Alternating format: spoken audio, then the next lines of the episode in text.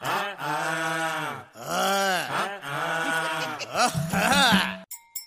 Hi நான் உங்க RJ Joe பேசிட்டு இருக்கேன் இது வாங்க ஃபன் பண்ணலாம்ல ரெண்டாவது எபிசோட் இன்னைக்கு நம்ம என்ன ஃபன்னான விஷயம் பார்க்க போகிறோம் அப்படின்னா பொதுவா நம்ம கல்யாணத்துக்கு போனோம்னா என்ன பண்ணுவோம்? பொண்ணு மாப்பிள்ளைய நல்லா இருங்கன்னு வாழ்த்துனதுக்கப்புறம் நேராக கீழே சாப்பிட போயிடுவோம். சாப்பிட போன இடத்துல சாப்பாடு நல்லா இருந்துச்சுன்னு வைங்க. குழம்பு குழம்பு ரசம் ரசம் மோறு மோறுன்னு அடிச்சு நவுத்துனதுக்கு அப்புறம் பாயாசத்தை தேடி அலசி ஆராய்ஞ்சிக்கிட்டு இருப்போம். இதெல்லாம் மண்டபத்துல நடந்தா பழக்க தோஷம் பார்க்குற விஷயம் தானேன்ட்டு கடந்து போயிடுவோம். ஆனா ஏர்போர்ட்ல நடந்தா அப்படி போக முடியுமா? அப்படித்தான் ஒரு விஷயம் நடந்திருக்கு. வேற உடம்பு ஃபுல்லா விஷம்னு சொல்லுவாங்க. அப்போல்லாம் நான் நம்பலுங்க. ஆனா இன்னைக்கு ஒரு விஷயம் கேள்விப்பட்டேன் அப்படியே நம்பிட்டேன். எதனால அப்படின்னா சைனாவை சேர்ந்த ஒருத்தர் first class flight ticket book பண்ணியிருக்காரு. அதுல இருக்கக்கூடிய ப்ளஸ் பாயிண்ட்லாம் என்னன்னா எப்போ வேணாம் இந்த ஃப்ளைட் வேணாம் நான் அடுத்த ஃபிளைட்ல போறேன்னா டைம் மாத்திக்கலாம்.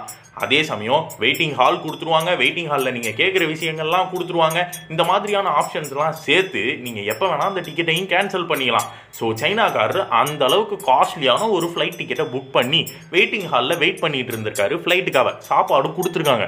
சாப்பிட்ட மனுஷனுக்கு சாப்பாடு பிடிச்சி போக அவர் என்ன பண்ணியிருக்காரு அப்படின்னா ஃப்ளைட் டயத்தை மாற்றிருக்காரு இல்லை இல்லை இந்த ஃப்ளைட் வேணாம். நான் நாளைக்கு இந்த நேரத்தில் இந்த ஃப்ளைட்டில் போகிறேன்னு சொல்லியிருக்காரு. அதே மாதிரி அடுத்த நாளும் வெயிட்டிங் ஹால் கொடுத்துருக்காங்க. சாப்பாடு கொடுத்துருக்காங்க. சாப்பிட்ருக்காரு அந்த டேஸ்ட்டு நாக்கிலேயே ஒட்டி போச்சு போல பய பிள்ளைக்கு.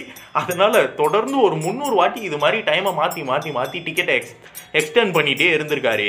அப்படி பண்ண பண்ண பண்ண கடைசியில் முந்நூறு மீல்ஸ் வந்துட்டு அவர் அதே வெயிட்டிங் ஹாலில் சாப்பிட்ருக்காரு முந்நூறு மீல் சாப்பிட்டதுக்கப்புறம் எனக்கு போர் அடிக்குது. நான் ஃப்ளைட் டிக்கெட்டை கேன்சல் பண்ணுறேன்னு சொல்லி டிக்கெட்டை கேன்சல் பண்ணது இல்லாமல் ஃபுல் அமௌண்ட்டையும் ரீஃபண்டாகவும் வாங்கியிருக்காரு. இதிலிருந்து அவருக்கு என்ன லாபமாக கிடச்சிருக்கு? முந்நூறு மீல்ஸ் லாபமாக கிடச்சிருக்கு. வெயிட்டிங் ஹாலில் தங்குறதுக்கான வாய்ப்பும் கிடச்சிருக்கு. இதுதான் பொழைக்க தெரிஞ்ச பிள்ளைக்கு அழகுன்னு அர்த்தம். இதுலேருந்து சைனாக்காரன் என்ன நமக்கு சொல்லித்தர்றான் வாழ்க்கைக்கு ரொம்ப ரொம்ப முக்கியம் சோறு. அந்த சோறு நமக்கு கிடைக்குதுன்னா எப்போ வேணா எதை வேணா எப்படி வேணா பண்ணலாம் அப்படின்ற நுணுக்கத்தை சொல்லி கொடுத்துருக்காப்ல இப்போ சொல்லுங்க சைனாக்காரன் உடம்பு ஃபுல்லாக விஷம் தானே கேடி பகரா இருக்காருல்ல? இந்த விஷயத்தை நமக்கு கற்றுக் கொடுத்தவருக்கு நன்றி சொல்லிடுவோம் மறுபடியும் நான் உங்களை அடுத்த எபிசோட்ல சந்திக்கிறேன். ஓகேவா உங்களோட சப்போர்ட்டை தொடர்ந்து எனக்கு கொடுத்துக்கிட்டே இருங்க. இப்போ நான் கிளம்புறேன். டாடா.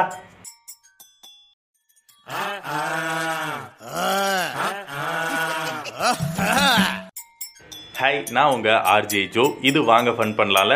ஆறாவது எபிசோட் கல்யாணம்னு சொன்னாவே இந்தியாவில் நடக்கிற கல்யாணம் மாதிரி எங்கேயுமே நடக்காதுங்க. துண்டு போட்டு தாண்டலாம் பாலில் அடித்து சத்தியம் கூட பண்ணலாம். மாமே மச்சான் அங்காளி பங்காளின்னு வாசலில் வாழைமரம் கட்டுறதுலேருந்து மாப்பிள்ளையை கற்றா தாலின்னு சொல்லி துக்கமான விஷயத்த கூட சந்தோஷமான விஷயமா சொல்லி ஏமாற்றி மாப்பிள்ளையை தாலி கட்டினதுக்கப்புறம் சாஸ்திரம் சம்பிரதாயம் இதெல்லாம் முடிச்சிட்டு அப்படி கிளம்பும் போது கிளம்புற? கெடாக்கறி நல்லா இருந்துச்சா? மொய் வச்சுட்டு போன்னு சொல்லி சந்தோஷமாக போகிறவனை பிடிச்சி இருக்கிற காசெல்லாம் பிடிங்கிட்டு வீட்டுக்கு அனுப்புறதோட சுகம் இருக்குல்ல? அதை வர்ணிக்க வார்த்தையே இல்லைன்னு தாங்க சொல்லணும். இப்படிலாம் நம்ம ஊரில் கஷ்டப்பட்டு கல்யாணத்தை பண்ணி வைக்கிறோம். ஆனால் அமெரிக்காவில் ஒரு வித்தியாசமான விசித்திரமான கல்யாணம் நடந்திருக்கு. கல்யாணத்துக்கு வரவங்களாம் பரிசு தொகைக்கு ஏற்ற மாதிரி சாப்பிட்டு போயிருங்க. அதாவது நம்ம ஊர் பாஷையில் சொல்லணும்னா நீ நூறுரூவாய்க்கு மொய் வைக்கிறியா? இரநூறுவாய்க்குள்ளே சாப்பிட்டு கிளம்பிடு இப்படி பண்ணோம்னா ரெண்டு விஷயம் நடக்கும். ஒன்று ஒரு பயலும் கல்யாணத்துக்கு வரமாட்டா.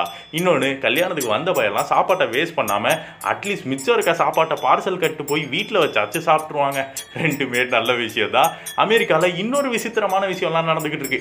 நம்ம ஊரில் இந்த கல்யாணத்துக்கு மாப்பிள்ளை பொண்ணுக்கு துணை பொண்ணாவோ துணை மாப்பிள்ளையாவோ போவாங்கல்ல அது மாதிரி அமெரிக்காவிலையும் ஒரு சாஸ்திரம் இருந்திருக்கு. அப்படி ஒவ்வொரு கல்யாணத்துக்கும் துணை பொண்ணாக போகிற ஒரு பொண்ணு ஒரு கல்யாணத்துக்கும் ஒன்றரை லட்சம் ரூபா வரைக்கும் சம்பளமாக வாங்கிட்டு இருந்திருக்கு. பார்த்து கற்றுக்கணுமுங்க வெள்ளக்காரன்ட்ட எப்படி காசு சம்பாதிக்கணும்ட்டு ஆனால் நம்ம என்ன பண்ணிக்கிட்டு இருக்கோம்?